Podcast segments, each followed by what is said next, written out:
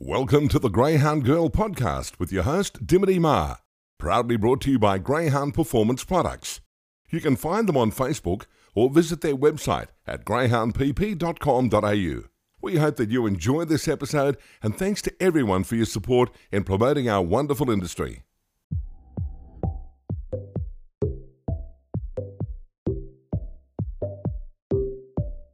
This is going to work. Yep, cool. All right. So, um, yeah, I mean, where else can I start? Obviously, than your um, amazing start to your ownership um, venture, I suppose I would call it. Tell me a little bit about how you got um, involved in getting Pepper, and yeah, have you um come down from cloud nine yet after winning that final?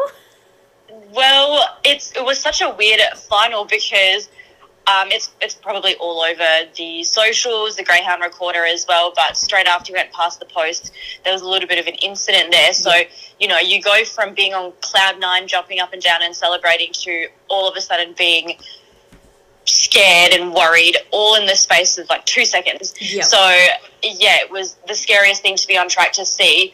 But I think being an owner, I've watched races quite a few times without owning a greyhound, and you see it happen very rarely, but occasionally, and you just go, "Oh, I really hope that greyhound's okay." But when it happens to your own, Yep. you get so worried, and you run there, and you panic, and you just hope they're okay, and so it's a completely different feeling.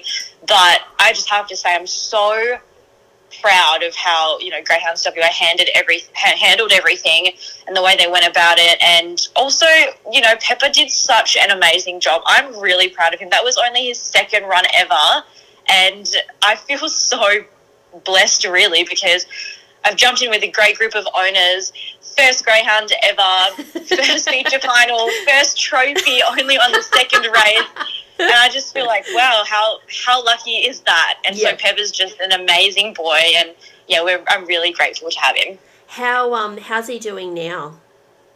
He's good actually. So we stayed with him around the back. All of us were huddling around behind the bedroom, waiting and waiting, and you know, peeking through the blinds to see how he was going, um, as you do.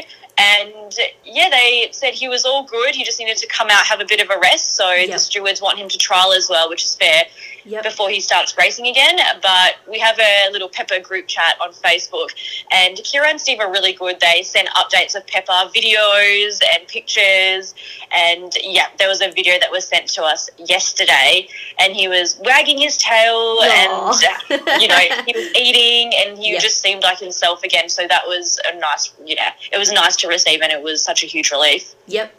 And speaking of Steve and Kira, I mean, absolutely cleaned up at the Australian Greyhound Awards the other night, which, um, yeah, I don't think was any massive surprise. But I mean, being involved with them and, you know, just what Tommy and they have done for greyhound racing in Western Australia, like, everybody over here, you know, just talks about him and raves over him. I mean, being over there and being associated with them must just be amazing. Yeah, so I met obviously actually funny funny story. Steve Withers was the very very first trainer I ever met in greyhound racing, and I saw him with Tommy for the first time, and I said, "You guys, you know, I love Tommy." And then I met the owners on the same night as well, which just happened to be a night that Tommy was racing, and they were so lovely, such lovely people, really down to earth. And this was before Tommy even became a superstar. This was one of his first races. Yep. And now I'm in a greyhound with them and I've got to spend time with them. And it's not just in front of the cameras or it wasn't before Tommy, you know, now when they've got all this fame, they're still such humble people, the trainers, the owners, and always willing to help promote the industry. But not only that, I mean they've put they've put us on the map here in WA and Yeah. yeah, we're all really proud. Yep. How um what I saw a couple of months well, I think it was a couple of months ago when they brought Tommy trackside and you know um, they've raised so much money for charity and that sort of thing. He must just and I know what it was like, you know, having him at um, the Easter egg final and you know the aura that was around him. I could only imagine he's just got like a massive following and you know he'd be a greyhound sort of groupie over there. Yeah, and it's funny because it's outside of the greyhound industry as well. Yep. We did a photo shoot a couple of months ago now with one of the West Coast Eagles players, and he was just told, "Yep, rock up. We're going to get a photo with a greyhound. it's to sort of promote because he's like a West Australian speedster, and obviously Tommy is one of the speediest greyhounds. So we thought it was fitting. And then when Tommy rocked up, he goes, "Which? Wait, is this Tommy Shelby?" And he was almost starstruck, you know. And it's funny because he's the AFL player, Yep. and then there's this greyhound rock up, and he was like. Oh my gosh, is that Tommy Shelby? And he got so excited. um, so it just goes to show that Tommy's made a huge name for himself, not only in the racing industry but also outside of. Yep. Now you've um you're obviously you know we we see your lovely face um at well I saw you fall off Tommy's side the other day. I was like oh god I hope she's all tried right. to get a good. So tell me about um tell me about your your background and how um how you got into greyhound racing and more specifically into the role that you're doing now for Greyhounds WA. So I initially started as an announcer on TAB radio, which is still what I do and I love it. Yep. And I was on the night shifts quite often. Most of the time I would be doing the Friday, Saturday night shift, which would mean I was covering the feature races at Mandurah as well as at Cannington. And my family actually has a background in thoroughbred racing. My dad owns and we pre-trained some horses for Oh, Amelia Park nice. Racing. So he is heavily involved in the thoroughbred industry and I grew up around horses, but Yep. funnily enough, I'm actually allergic to horses. Oh so yeah, thank goodness I'm not allergic to dogs. But what actually happened was I thought, well, I've been around the horses, and I really, as soon as I started watching the greyhounds, I really took to it and thought I really want to learn more about this. So I'd go on track.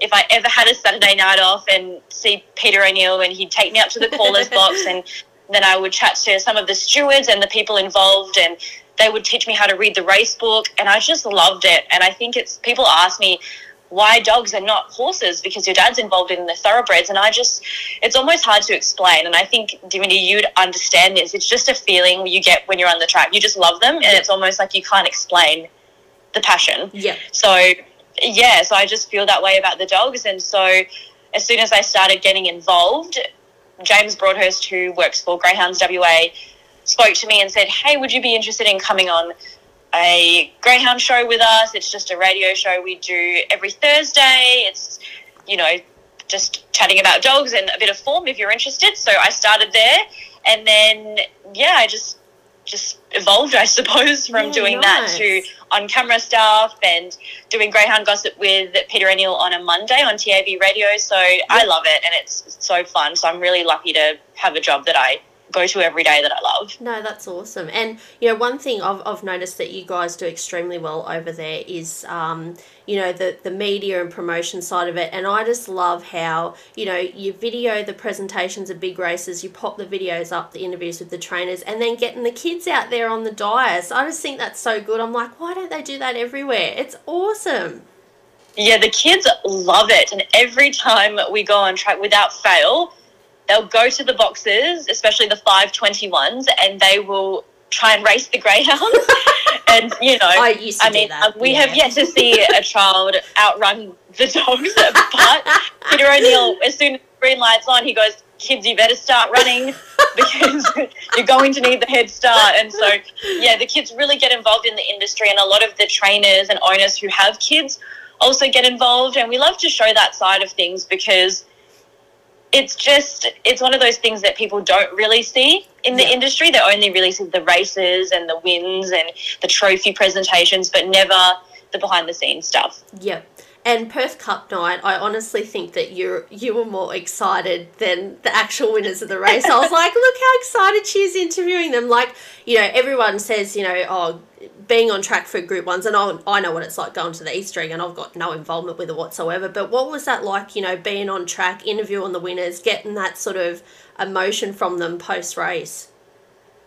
on honestly you know you're the actually the first person to ask me this question um, and i i think back now you're asking me and obviously this is not on camera but i've got goosebumps because i think back to and i was so lucky i probably had one of the best seats in the house behind the boxes with the trainers Yep. ready to interview who the winner was and you don't know who's going to win so you're watching the race intently and you don't have a specific person you're cheering for but you're just so happy because you're standing next to the owners and the trainers and they you can feel almost the nerves and the energy. And as soon as you know Tiggerlong Tonk went across the line, I looked at Corey and he just the emotion you could feel it. He didn't have to say anything, and I went to interview him, and I could see he was almost lost for words, which you could you know see Yeah. in the interview as well. Yep. And I was so nervous because I thought in that moment, wow, I I'm really happy for you. I'm it's you know, Tiggerlong Tonkin gone that was his tenth attempt at a group one win Yep. and he had the win. Yes, so I think you really feel the emotion of the trainers, the owners, and you feel like you're a part of the journey with them. So yeah, it was it was definitely a huge huge honor I felt to be able to do that and to be able to be in that moment with him as soon as he found out that he'd won. Yep. It, it's good to know that there's someone else like me. I tell you what, the million dollar chase, I was shaking like a leaf and I'm like, why am I so nervous? I have got no association with any of these dogs, but it's just the hype of it and the moment you think, my God, someone's just about to win a million dollars, it- you know, for racing a dog. Like, this is insane. So, yeah, no, it's just crazy where our, you know, or back in the days where our little sport's gone to from, you know, prize money and that to million dollars and, you know, being broadcast on, um, you know, free to air TV and that. It's just, it's just crazy. But tell me, um, you know, tell me sort of what your, what your goals are. You know, do you want to own more dogs or, you know, what, um, what's your ambitions going into the future? So everyone has messaged me, multiple trainers, even over east, over here, and they've gone, Leia, now you've got one. It's not, not there. Everyone has said it. That's And on- it. I don't know if I can handle it. The excitement of just the one. I remember when he did a qualifying trial, I was cheering, and everyone was like, Yeah. "Leia, you know, this is not a race." I'm the same. Yep. yeah, so I, don't, I truly don't know if I could handle having any more than one at the moment. But you never know. You never know what could happen. I mean, Pepper has, it's already, I feel like it's already been a journey with him because it's not just the racing, it's the preparation from when he flew over and all the pre-training that has gone in, all the trials, the post-to-post trials, the qualifying trials. And so I feel like it's already been such a journey with him only, even though he's only just started racing. So in terms of ownership, going to ride the wave and see how we go, get my emotions in check, and then go from there. Oh, it's a deep well. Welcome. That's all I can say. Welcome to the well. Um, yeah, no, that's awesome. And I mean, you know, well, hopefully, you know, when things start to open back up and that, you know, Perth Cup, you know, it's, I'd really love you guys to have, you know, an, another one or two group races over there just because I feel like, you know, and I've spoken to, you know, quite a few WA trainers and owners now. And, you know, in terms of prize money, like paying prize money for fourth place and the quality of dogs and that over there, like Tommy's just proven that, you know, he came over here, raced against the best, beat the best. Um, you know, the sport over there is just going from strength to strength, isn't it? I think so. I think the industry, as you mentioned just before as well, has really evolved from what it was. And I think a huge part of it is the education. I think people don't really realize what goes on behind the sport and what the sport's really about. And also the welfare of the greyhounds are massive. And I've been to a few kennels and you really get to know the trainers personally.